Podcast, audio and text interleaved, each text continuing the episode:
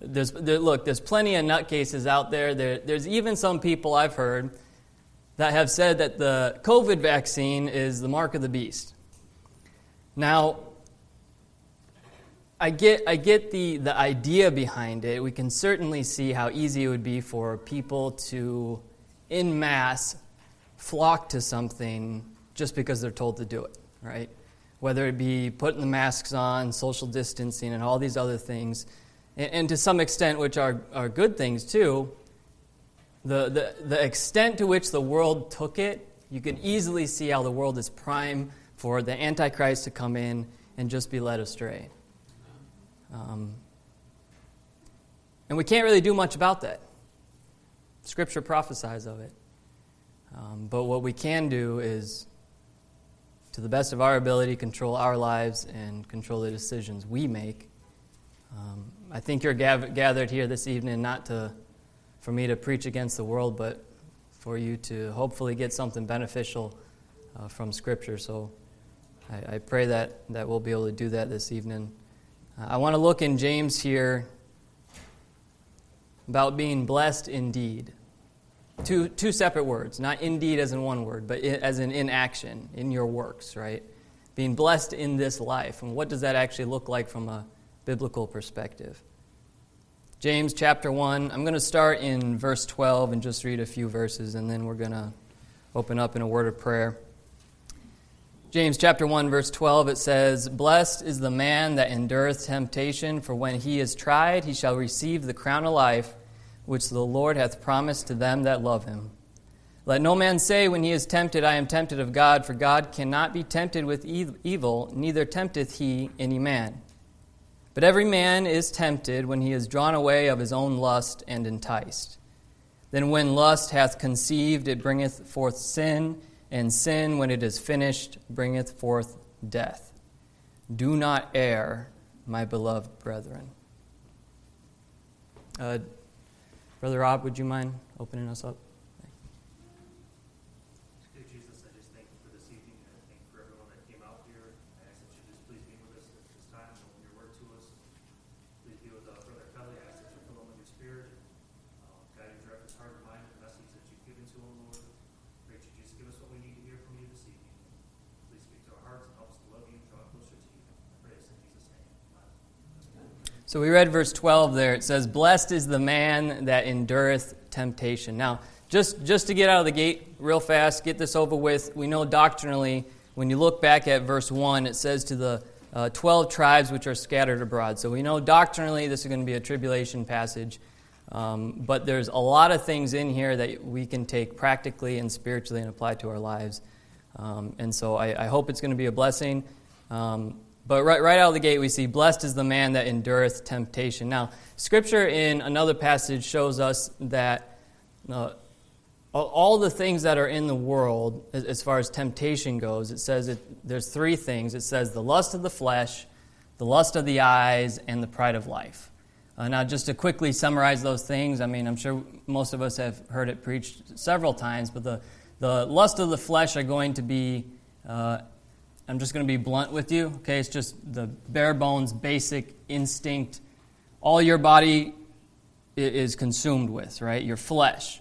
So all your body cares about is eating, sleeping, pooping, and procreating, right? So anything that can, you know, that nice juicy cheeseburger at Arby's or I guess they're not. Do they even sell cheeseburgers? The shredded meat, Wendy's, whatever, you know. Pick your poison, I guess. But that's what the flesh enjoys. But then when it comes to the lust of the eyes, that's going to be more so what those billboards on the highway are focusing at, right, that are targeted at. Even though there may be things in the billboards that target the flesh as well, if you think with me maybe about like a Lamborghini, right? I suppose that an advertisement for like a Lamborghini on a billboard could be targeted towards your flesh if your flesh is one that sees that and just thinks of the feeling you would get in the acceleration of riding in that car, right? But if you see that advertisement and you just kind of think, man, it'd be nice, just the possession of that item is something you think you would enjoy, that's coming down to the lust of the eyes. And then the third thing there we have is the pride of life. When it comes to the pride of life, this is typically, it's something everybody deals with, all three of these things, but these things tend to be kind of graduated as you get older. As you get older, you tend to move away a little more from things like the lust of the flesh, right? Matter of fact, you actually kind of need to if you're going to live past a certain age. You got to take care of yourself, right? You got to start doing things ahead of time. You got to start working out. You got to take care. You can't be shoving cheeseburgers in your mouth anymore. But then that pride of life tends to start rising up, and you tend to care more about things like, how much money's in your bank account. Whereas when you're a kid, you just kind of worry about how fast you can spend the money and not how much is in your account. Right, so things kind of tend to change as you get older, but regardless of your age, you're going to be dealing with these three things. And now we can sit back and we can complain all day long if you want to about all the temptations in the world, right? Driving down the highway, something I've noticed recently is there are billboard signs everywhere for marijuana. And I don't know if I've even seen like the same billboard for like the same dispensary. It seems like there's so many dispensaries popping up and billboards popping up, and they advertise it. I don't know how you really make marijuana attractive, you know what I mean? But they try to, the only one I saw that was like, it said now delivering to your home delivery, so now I can be even more lazy and I don't even have to go out for my weed, right? I can just sit at home and order it from the couch. This world is driven by the flesh. It is driven by lust. It is driven by temptation. And we can sit back and complain about all these things and say, it isn't, as a Christian trying to do right? It doesn't seem fair that the temptations would exist at this scale and God not just take us out. Like, I mean, I'm sure you guys have done this before. Anybody ever have the conversation of like, if you could grow up in any time period of your choosing, right? Like, what time period would you have picked? Me and my friend John, we always thought, man, it'd be cool to have, been born in the old Western, right? You're slinging 6-shooters and stuff. And, now realistically, life would have been brutal and we probably wouldn't have enjoyed it. But I'm sure all of us have had that perspective because we know there's something about this day and age we live in that is just brutal. We are inundated with sin constantly. And one of the things that I think we can quickly begin to do is start almost taking that frustration out on God. Maybe not out on Him, but towards Him. Start venting that frustration. God, like, God, why? Why, God? Why do you allow me to be in these situations? You try to word it carefully because you don't want to blame Him directly, right? But you're still blaming Him. You're still putting the fault at the feet of Jesus. Well, verse 13 here says, "Let no man say when he is tempted, I am tempted of God. For God cannot be tempted with evil, neither tempteth he any man." Quit blaming God. Now the focus of this message this evening is going to be being blessed indeed in our actions. And so I want to, as we go through these verses, focus on that. But one of the things we need to do is quit blaming God for any of the issues and problems that are around us, and realize that the evil going on in this world and the stuff that we struggle with and the things that we deal with, it's not God's fault. Quite the contrary, He's going to be the one that solves it. And if in this lifetime of mine, Jesus Christ comes back, then I regret ever saying that I wish I was born in the days of, the Wild West. Because if in my lifetime Jesus Christ comes back, I can't think of a better day and age to live in than to be here when that happens. So quit blaming God. Verse 14, God expounds on this even more and says, don't be blaming God. And then He says in verse 14, "But every man is tempted when he is drawn away of his own lust and enticed."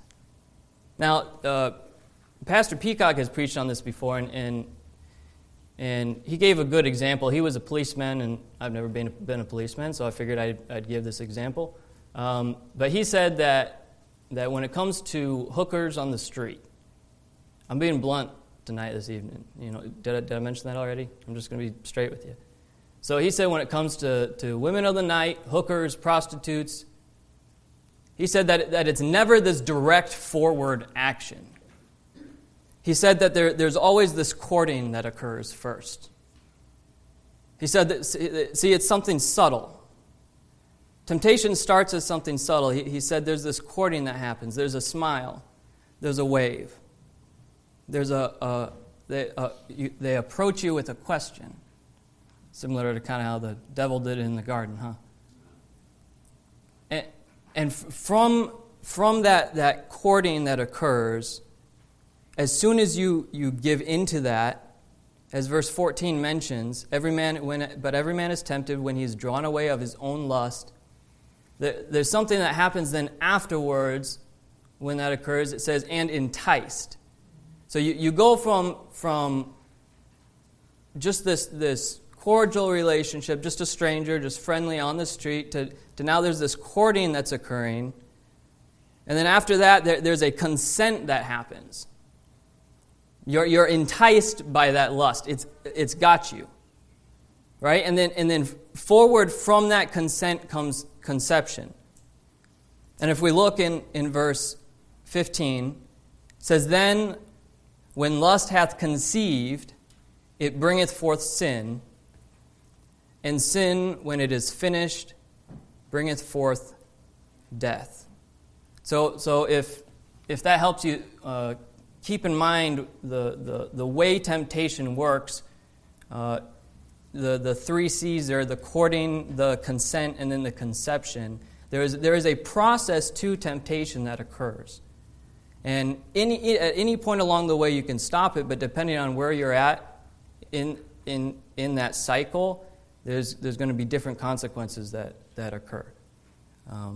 So we ourselves are quite frankly the only people to blame when it comes to lusting after things. And this isn't just sensual lust, right? I mentioned it in the beginning. It's the lust of the eye, the flesh, lust of the eyes, and the pride of life. This entails anything that's anti-Christ. But we need to endure temptation as Christians, and I think perhaps we're not even aware of how much we're tempted. I think if we were honest, we would probably say, yeah, there's a lot of stuff. You know, I got down and I said my prayers at night. I asked the Lord to forgive me for things, but there was probably a bunch of stuff I did wrong that I didn't even think about, didn't even cross my mind. Now, I'd like to challenge you. Now, remember, temptation's subtle, okay? I'd like to challenge you. As you're going about your day, look, think of it this way. Are our lives not on record at the judgment seat of Christ? Are they not?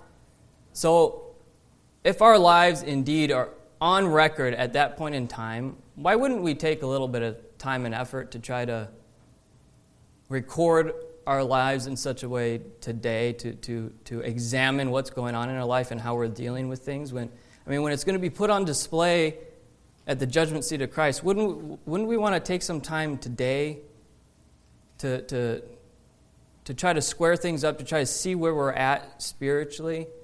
And not just wait until the judgment seat of Christ to then stand there and just watch our works get burnt into ash, all of the wood, hay, and stubble that's left because we did nothing for Christ.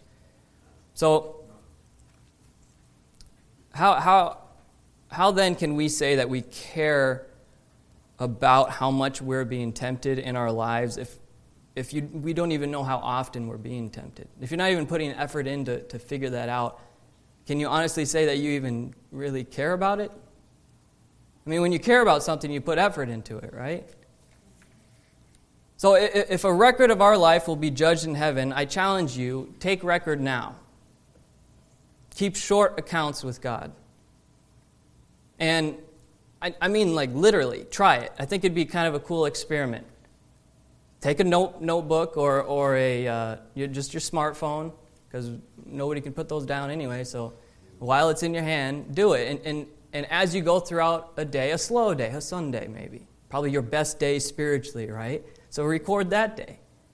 But go through it, write it down. I challenge you to take record of every deed, every action, whether it be good or bad, and try to weigh that out at the end of the day. To try to see actually how much of your day was full of being Christ-like versus being full of wickedness and evil.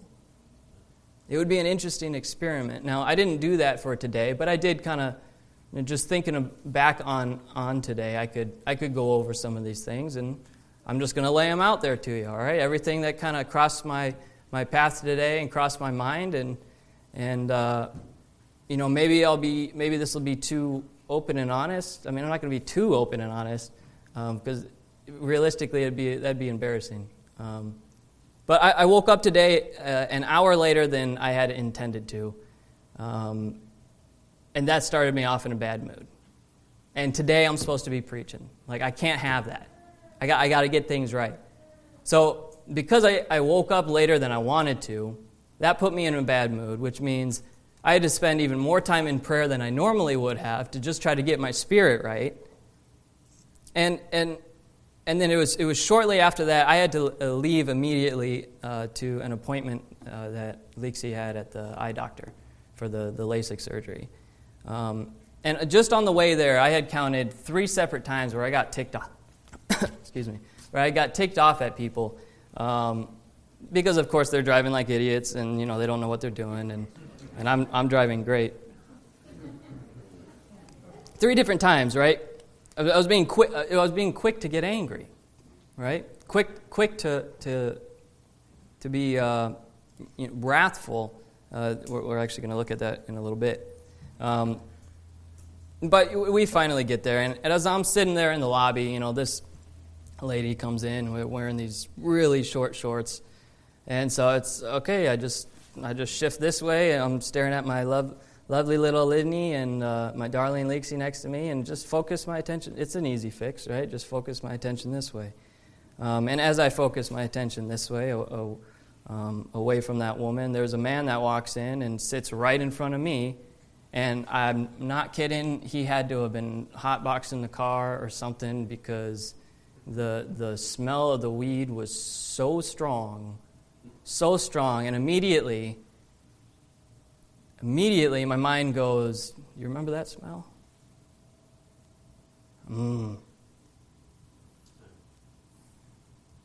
It's subtle. Temptation's real subtle. You know, there was that woman walked in, and I thought I'm doing good. I turned away, didn't even bat an eye. And then, of course, this guy has got to come down and just sit down right in front of me. Just, is your life inundated with temptation? Because mine is. You know, the doctor calls us back to the office, and we get in there, and just being honest, I've been kind of upset with this guy for 8 straight months. We've been going to these appointments for 8 months now because Lexi's eyes are not, one of them is off from the other after the LASIK surgery. And we've been telling him, look, it's off. And he's like, it's close enough. That's literally what he was saying. I'm like, what? They're not your eyes. Like, you know, it's ridiculous. And so I'm already frustrated with this guy before I even go in there, but I'm trying to, I had been studying this chapter, so I'm trying to, all right, calm myself. Don't worry about it. Don't fret. Be Christ-like. And I walk in there, and ultimately, by the end of it, the guy said, you know, I wouldn't really recommend doing the touch-up surgery, but if you think you need it, then all right, let's go ahead and do it. I'm like, I just spent 8 months trying to convince you to do this surgery, and now you're like, oh, all right, let's do it. I'm like, what? Like, it's little things like that just get my blood boiling, you understand? And you think, oh, no, it's nothing. It was 8 months of nothing, all right? So to us, it was a big deal, and she's frustrated. She's the one with the messed up eyes. You know, you look nice though. So it's just this constant feed of temptation and trials, and You know, and I get back home from the appointment, and I'm just agitated. You know what I mean? And even though I look agitated right now, I'm not, so it's all right. But I was agitated, and I sit down to put my notes together here and start going over it again, and thoughts start crossing my mind, like, you know, I don't know if I can even really be a blessing to these people. Like, I don't know if... I mean, wouldn't it be better for the church to just stay home and live stream Pastor Peacock? I mean, he's been doing this so many more years than I have. And being honest, I genuinely think if you guys were to stay home and just listen to Pastor Peacock, you'd probably get more out of it. So it's not like the doubts and the confusion in my mind are unwarranted, necessarily. They're exaggerated because they're put there by the devil, but there's some validity to it, and it's now it's starting to muddy my mind and get me not focused on the message. And I'm talking about temptation. Do you guys understand?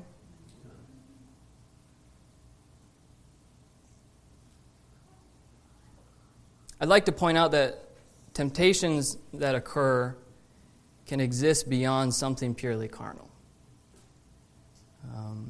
Listening to Pastor Peacock would be a great thing, right? So that would be a good thing. But forsaking the assembling of yourselves together in order to listen to Pastor Peacock would not be a good thing. So, I mean, it's a good thing, but not at the right time. So not only will you be tempted with things of the flesh and, you know, the lust of the eyes and the pride of life, but the devil can even throw good things your way. That when they're out of the timing of when the Lord wants it to happen, it's out of the will of God. This life can be stressful with the amount of temptations that there is.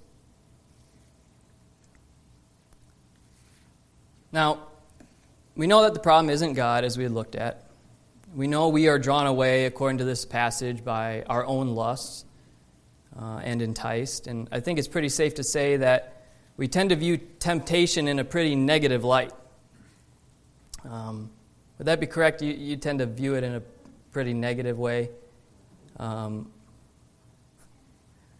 was a leading question, my apologies, because Scripture actually has something different to say about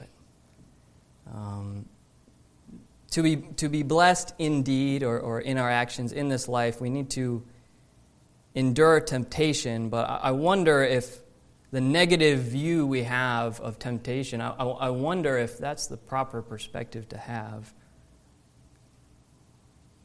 I think something that will really help us to endure temptation is to have the proper perspective. Look at verses 2 through 3. It says, "My brethren, count it all joy when you fall into diverse temptations, knowing this, that the trying of your faith worketh patience." Verse 4, "But let patience have her perfect work, that you may be perfect and entire, wanting nothing." You guys want to be stronger Christians? Every day when I get up, maybe not immediately in the morning, but at some point in that day, there's thoughts that cross my mind about how good of a Christian I am, weighing that scale, right? What have I done for the Lord today? Am I as right with the Lord as I think I am? Are there things that I'm not asking for forgiveness for, that are weighing on me, that I need to get right? I think it's safe to say everybody here wants to be a better Christian. So let's change our perspective. Now, the reason I had said it was a leading question about when I asked whether temptation was negative was because I said a bunch of seemingly negative things and led you all the way up to a point to feel sorry for me, right? I was dealing with all this stuff today, you know, these temptations. Your natural reaction as a human is to view that in a negative light, but then when you come to Scripture, It says, count it all joy when you fall into diverse temptations. And verse 4 shows us that it's not something that we can just do halfway. But let patience have her perfect work. Don't give up, Christian, halfway through the job. I mean, how many years have you guys been Christians for? You've been saved since you were a child? Imagine the shame of giving up now. You just got saved. Imagine having that passion and love for Jesus Christ that you have when you first get saved, that zeal, you know what I'm talking about? Just to then forsake Jesus Christ. Don't give up halfway. If we want to live a life that is blessed indeed, we need to be people that endure temptation, but we also need to view that temptation in a different manner, and we need to view it with joy. Why? Because as the verses said, that the trying of your faith worketh patience. Let that patience have her perfect work, that you may be perfect and entire, wanting nothing or lacking nothing. And God follows up with the next verse, and he says, and if any of you lack wisdom... So in the verse before where it says wanting nothing or lacking nothing, God then tells you, okay, if you are lacking something, this is what you're lacking. And he says, if any of you lack wisdom, let him ask of God that giveth to all men liberally. God's liberal, see? That giveth to all men liberally and abradeth not. This is the biblical definition of the word liberal, just FYI. So the proper perspective requires wisdom for us to live a blessed life indeed in actions, in our works. We need to have a proper perspective of what wisdom is. And you need to make your mind up about this stuff, Christian, because as God shows us here in the next few verses, somebody who is double-minded is somebody that doesn't get anything done for the Lord. And as we look here in these verses, verse 6, but let him ask in faith. Talking about asking for wisdom, right? But let him ask in faith, nothing wavering. For he that wavereth is like a wave of the sea, driven with the wind and tossed. It reminds me of the verse that says, blown about by every wind of doctrine. Right? You don't have... The things you believe are not concrete, they're not firm, then based off of anything that day, your emotions, your whatever it might be, is going to sway you from one perspective to another and to another after that. You're going to have no solid foundation to put your feet on. And it's fascinating, though, that in verse 7, God says, for let not that man think, the one that's getting tossed to and fro, let not that man think that he shall receive anything of the Lord. That seems kind of rough, doesn't it? Think of it this way. If you're sitting here agreeing with what I'm saying, and in your heart you're asking for wisdom, and you genuinely mean it, you're asking for patience, you're asking God to help you endure temptation, but then tonight or tomorrow or Friday, you're living your life in a completely different manner. That seems to me that you have a double-minded perspective. If you come into... Look, it's easy to be Christian in here, among other Christians. It's your spirituality, and I don't say this to be rude, your spirituality does not impress me. Because it's easy for all of us to kind of rise to the same level and act the way we're supposed to. But how are you acting in groups of friends of yours? How are you acting among your coworkers? How are you acting in front of your children? You know, I had gotten into a fight with Leeksy. Not today. We're doing great. But then, you know, little Livni was standing right there.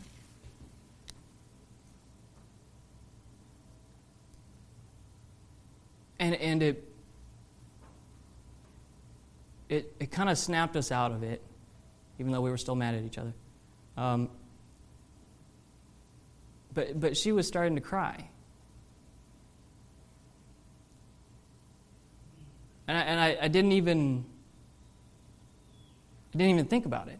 I didn't even stop to consider what my actions were doing, because when you're in an argument, and we're actually going to get into it later, more on wrath and choosing your words carefully. But it wasn't even something I had considered. And then, you know, the reality is I would never do that with her in here. Are any of you going to argue with your loved ones like you do at home in here? That's not going to happen. So your spirituality in church doesn't impress me. What would impress me is to see you act the same tonight and tomorrow night and the night after that when you're not among other Christians. Being a double-minded person is not somebody you can be if you want to be blessed in this life. If you're a double-minded person, then nothing you accomplish in this life is going to outlive that end date on your tombstone.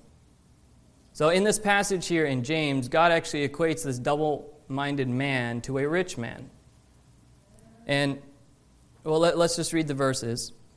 Starting in verse 10, but the rich, well, verse 9, let the brother of low degree rejoice in that he is exalted, but the rich in that he is made low, because as the flower of the grass he shall pass away.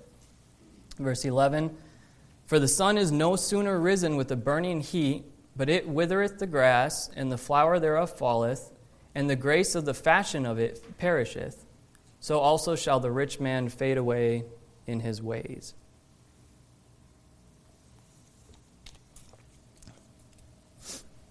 So God likens this double-minded man that he just talked about to the way this rich man behaves. And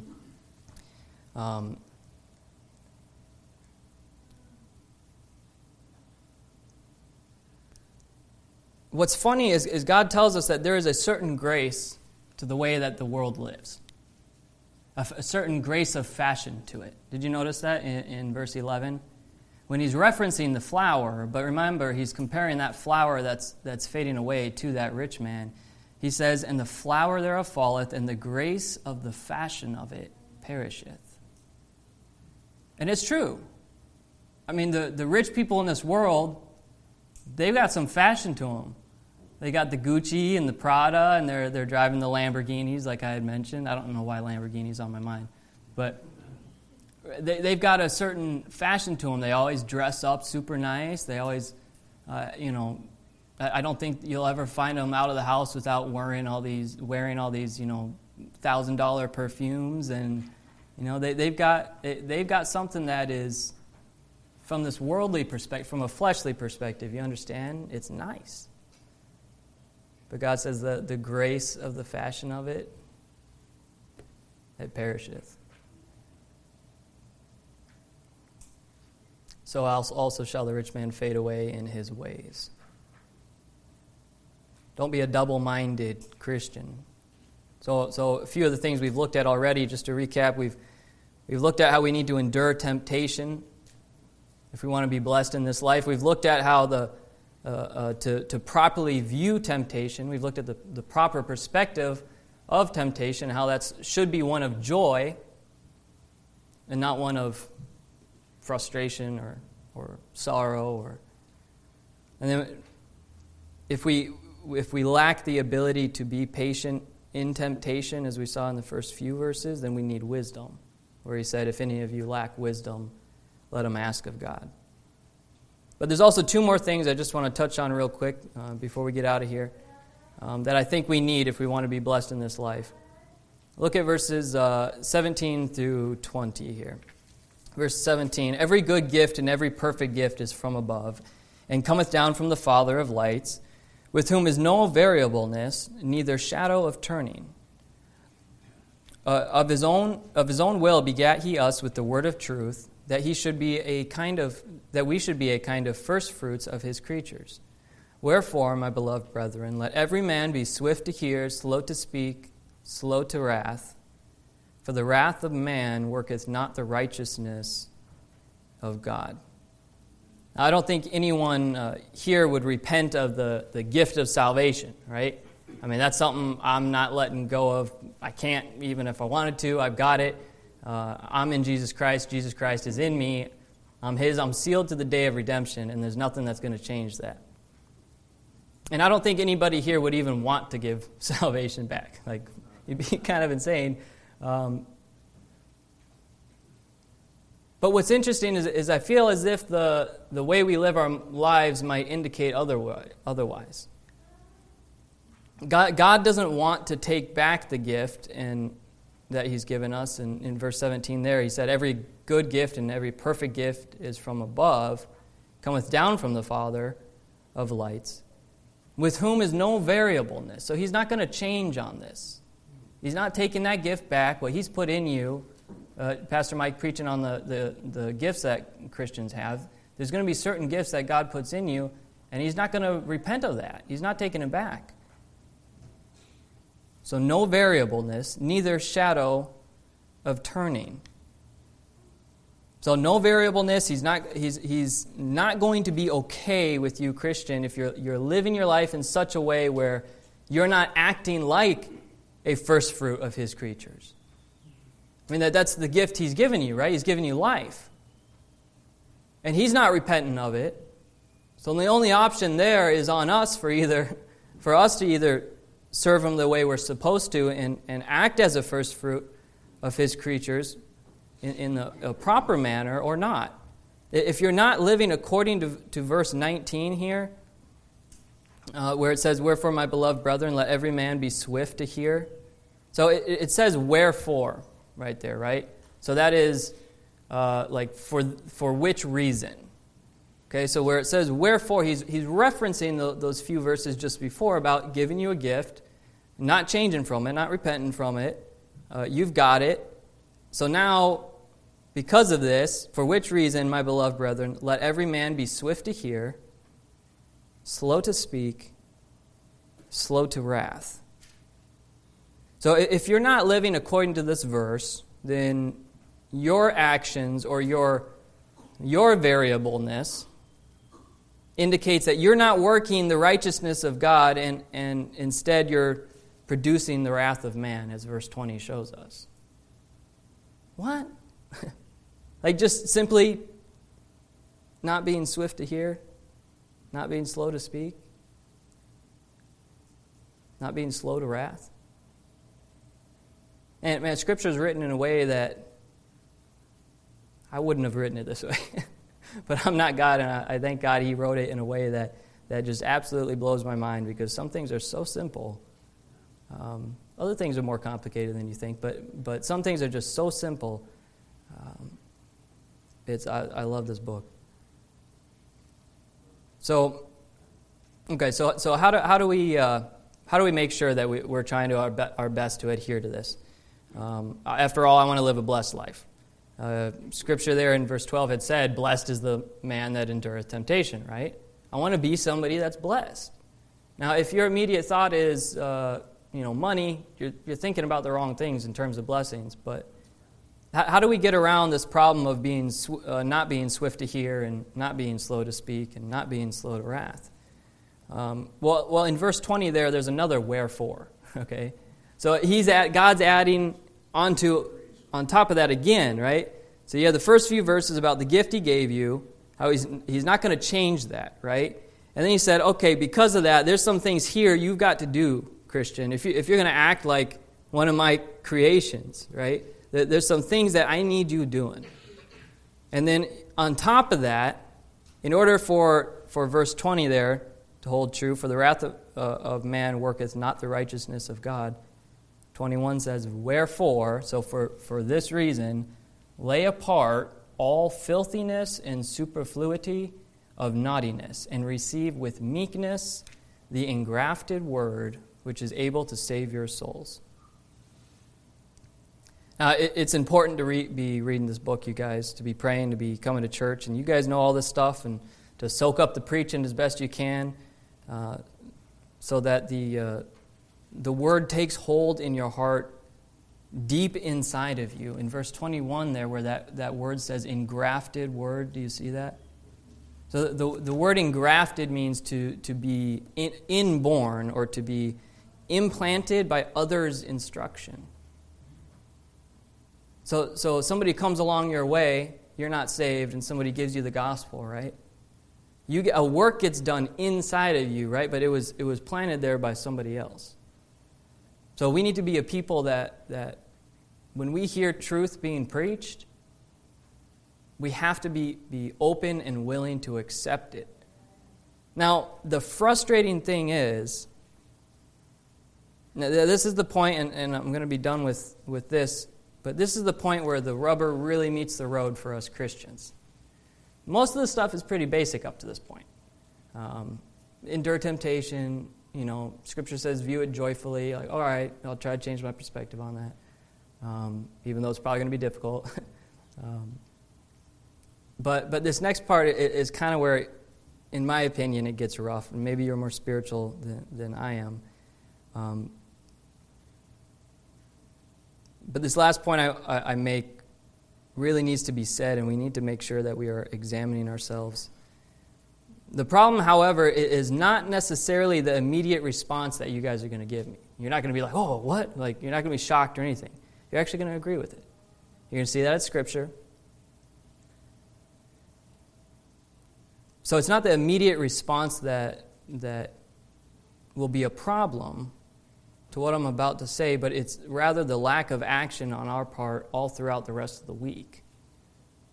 What am I getting at? Well, being someone who is going to be blessed indeed in our actions in this life will not happen if you don't take what you've heard and apply it to action all throughout your week. Now you say, well, yeah, I mean, you gotta walk the way you talk, right? I mean, kind of even the lost world says that kind of, pithy statement. Like, everybody knows that. But as we look at these couple verses here, verse 21, 21, 22, let's just read through a few here. 21, wherefore laying apart all filthiness and superfluity of naughtiness, and receive with meekness the engrafted word, which is able to save your souls. But be ye doers of the word, and not hearers only. All right, all good so far. Deceiving your own selves. Don't want to do that. Verse 23, for if any be a hearer of the word and not a doer, he is like unto a man beholding his natural face in a glass, as in a mirror, right? It says, verse 24, for he beholdeth himself and goeth his way, and straightway forgetteth what manner of man he was. So even if you genuinely receive the engrafted word with meekness, as the passage says, that does not mean that Thursday is going to go well for you spiritually. Even if it's inside of you, you receive it with joy, with gladness. Think of it this way.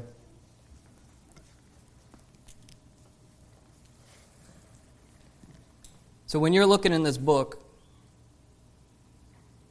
as Scripture there said, it's like unto a man beholding his natural face in a glass. You see the real you. Scripture shows you what you're really like, what your nature is like, how wicked you are, how sinful you are. And you hear what's being preached by Pastor Mike in the pulpit, and you're agreeing with it, and you're like, yeah, that's true. Not very pretty. I don't like what I'm looking at, but I see it. I agree with it. Everything he's saying is right on point. And the problem is not that you're not agreeing with that or trying to apply that to your heart. The problem is as Scripture said in verse 24, for he beholdeth himself, right, as we all do, and goeth his way, and straightway forgetteth what manner of man he was. Now, I don't think anybody's going to be walking out of this church building like this as he goes to his car and then tries to drive home and continue to read Scripture. I mean, the reality is you got to put the book down. You have to go about your life.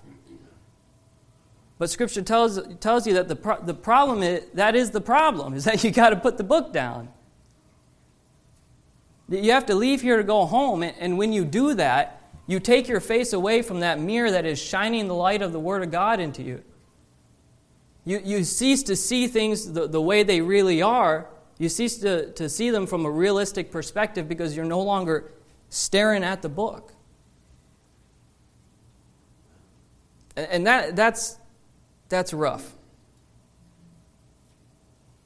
Because the problem isn't that I don't know what my nature looks like.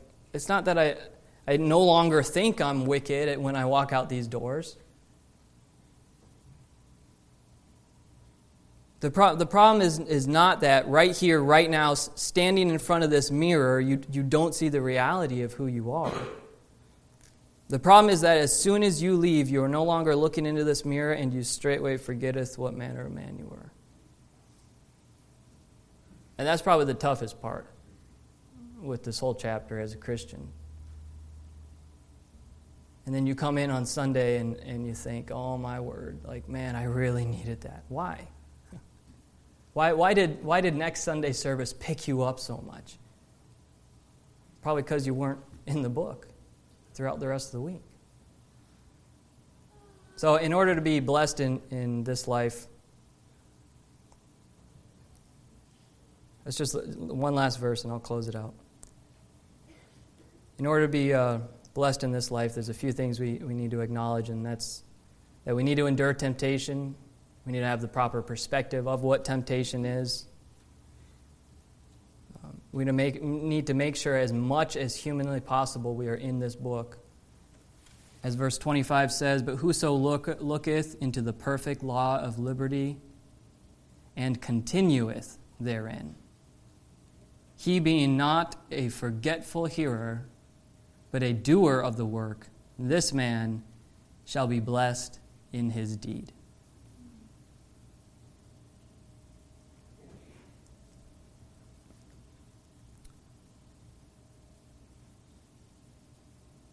Does anybody here remember what, I'll give you 5 seconds to answer. Does anybody here remember what Pastor Mike talked about last Wednesday? It was a song. We were a song. Specifics?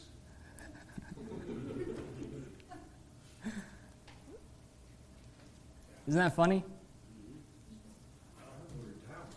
Pastor asked when we were doing one time here, he had asked all of us, preacher guys, that question, and I don't even think he went back a week. I think he went back like the previous service. He's like, what did I preach on Sunday? And we all just sat there like, That's exactly what that verse is talking about. As soon as you walk away from that mirror, you forget what manner of man you are. So let's do our best, you guys, to try to live a blessed life and keep things in perspective. And have a proper perspective of temptation, and endure it the best you can, and stay in this book as much as humanly possible. All right, let's go to the Lord in prayer. Dear Lord, I just thank you for...